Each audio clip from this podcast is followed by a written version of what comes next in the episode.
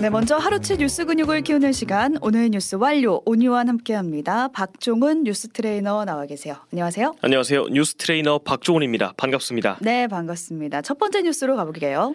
신림역 살인 예고 범인 잡혔다. 네, 바로 어제 전해드렸던 신림역 칼부림 사건. 네. 이 충격이 가시기도 전에 온라인 커뮤니티에 신림역에서 20명 찔러 죽일 거다. 이런 글을 올린 사람이 있었어요. 그렇습니다. 신림역 칼부림 사건 이후에 한 온라인 커뮤니티에 모 남성 A 씨가 수요일 한여 20명을 찔러 죽일 거다. 라면서 글을 올렸습니다. 한여요? 네, 한여는 한국 여성을 비하하는 단어고요. 어. 글과 함께 온라인으로 흉기를 구입한 내역도 같이 첨부했습니다. 분명 불안감을 조성하는 글이고 음. 어, SNS 상에는 이미 살인 테러 예고 글이라면서 일파만파 퍼졌습니다. 네.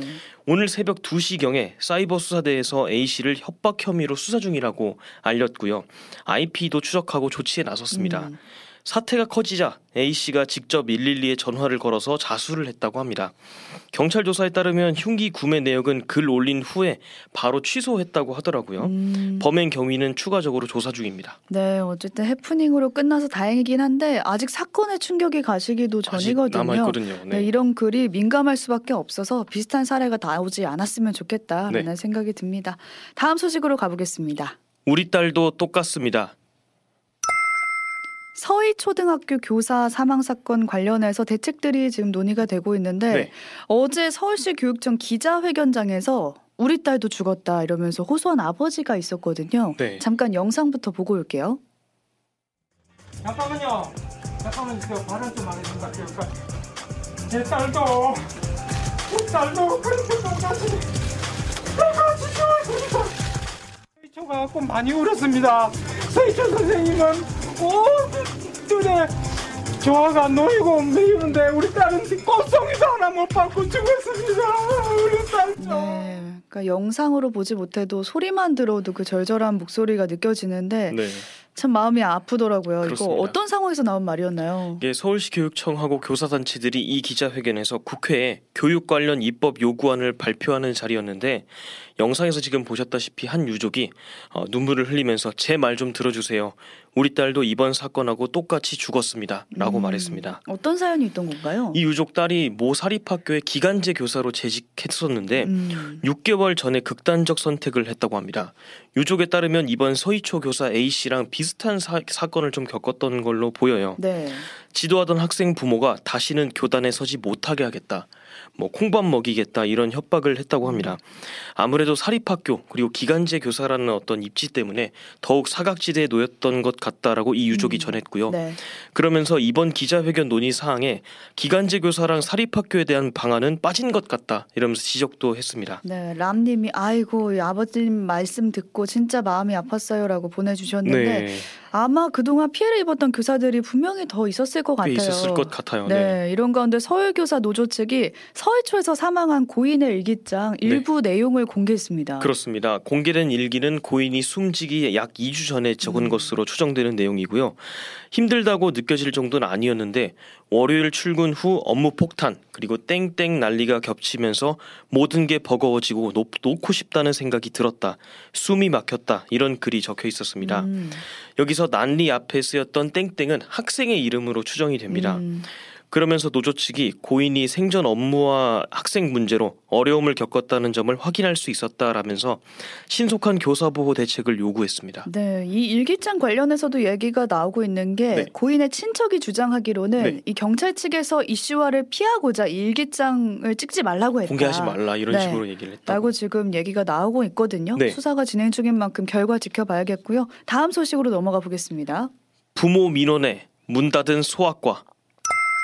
부모 민원, 뭐 갑질 부모 이런 단어들을 우리가 요즘 많이 쓰는 것 자주 같은데 들리는 것 같아요. 네. 네. 부모 민원 때문에 소아과가 폐업했다고요? 그렇습니다. 임현택 대한 소아청년과 의사회 회장이 23일 페이스북에 글을 하나 올렸습니다. 의원 문 닫겠습니다라는 안내문이 담긴 사진과 함께 말입니다. 사연인 즉 이 소아과 의원 규정상 14세 미만은 보호자를 동반하지 않으면 어, 진료를 시행하지 않는데 음. 얼마 전 9세, 9살 그리고 초진인 한 화나가 혼자서 내원을 한 거예요. 네, 이 규정에 따르면 아마 진료를 해줄 수가 없었겠네요. 그렇습니다. 그래서 부모한테 전화를 하라고 했는데 부모가 이후에 보건소에 진료 거부로 신고를 해버렸대요. 음, 보건소 공무원이 진료 거부 조사 명령서까지 들고 왔다고 합니다. 그래서 이제 어려운 상황인데도 진료에 나름 열심히 다 최선을 다했는데 회의가 심하게 느껴져서 더 이상 소아 진료를 지속할 수 없는 지경에 이르렀다. 이런 심경도 이 안내문에 담겨 있었습니다. 네, 아마 이런 규정을 만들어 놓은 데는 다 이유가 있었을 거 아니에요. 네. 그러니까 만약에 혼자 온 아동을 진료하다가 문제가 생겼다면 법적 책임을 또 법적 물을 수가 책임이죠. 네. 있어서 보호자 측의 입장도 궁금한데 나왔나요? 일단 신고를 넣은 보호자로 추정되는 사람이 한 온라인 어뮤, 어, 온라인 커뮤니티에 올린 글이 회자되고 있습니다. 아이가 열이 많이 나서 힘들어 하는데도 5분 내로 오실 수 있냐라고 했고 근무 중이라서 바로 못 가니까 진료 순서를 뒤로 빼달라라고 했는데 접수 마감이라서 거절당했다라고 적었습니다. 음, 그리고 퇴근 후에 다른 병원에 갔는데 아이가 나를 자기를 보자마자 막 펑펑 우는데 속에 천불이 났다고 합니다. 열도 막 39.3도 이렇게 찍혔다고 하고요. 음, 당장 어디다 민원 넣고 싶다. 내일 보건소에 전화해 보려고 한다. 이렇게 적었는데 이 글은 지금은 삭제된 상태입니다. 네, 지금 이 사연을 본 누리꾼들의 반응은 어떤가요? 싸늘한 편입니다. 음, 학교에서 조퇴도 시켜주고 병원 갈 정도고 열이 39도가 넘었으면 부모도 회사 조퇴하고 병원부터 가야지 어, 조퇴가 안 되면 회사를 고소해야지 왜 의사를 고소하냐 이런 반응들을 보이고 있습니다. 네, 14세 미만은 보호자 없이 진료가 안 된다는 거 네. 모두들 알고 계셔야겠고 문 닫은 소아과가 이 지역의 유일한 소아과였다고 하더라고요. 그렇습니다. 아마 지혜로운 해결책이 좀 나왔으면 좋겠습니다. 마지막 소식으로 가볼게요. 전세 사기 대비 국가가 지원.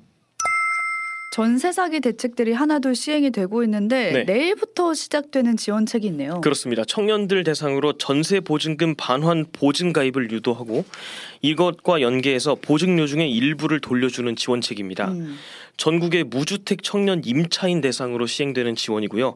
혜택을 보려면 올해 1월 기준 보험사에서 이제 전세 보증금 반환을 보증하는 어, 전세 보증금 반환 보증에 가입되어 있어야 합니다. 네. 보증보험은 전세금을 집주인한테 못 돌려받을 때 일단 대신 돌려주는 보험 개념이고요. 보증료는 이걸 유지하는 데 드는 비용입니다. 아, 유지하려면 보증료를 내야 되는 거죠. 그렇습니다. 음. 신청인이 보증 가입 후에 먼저 보증료를 납부하고 그 다음에 관할 지자체에 지원 사업을 신청하면 최대 30만 원까지 보증료를 아, 보증료를 돌아, 돌려받을 수 있습니다. 네, 신청 대상은 어떻게 되나요? 청년 음. 대상인데 기준은 지자체별로 조금씩 다릅니다. 다릅니다. 경기 부산 경기도랑 부산에서는 만 34세 이하 그리고 전남은 만 45세 이하 그 외 지역은 만 39세 이하입니다. 소득 기준도 있는데 개인이라면 연소득 5천만 원 이하고요. 음. 신혼부부는 연소득 7천만 원 이하일 경우에만 신청 가능합니다. 네. 그리고 보증보험에 가입된 전세 보증금이 3억 원 이하여야 됩니다. 음, 그러니까 나라에서 보증료 지원해 줄 테니까 전세금 보증보험 가입해라. 가입해라. 네. 네, 이런 뜻으로 보이고요. 혹시 전세에 살고 계신 분들이라면 지원 대상 되는지 한번 확인해 보시면 좋을 것 같습니다. 여기까지 박종훈 캐스터와 오늘 하루치 뉴스 근육 키워봤습니다. 고맙습니다. 고맙습니다. 오늘 뉴스 완료.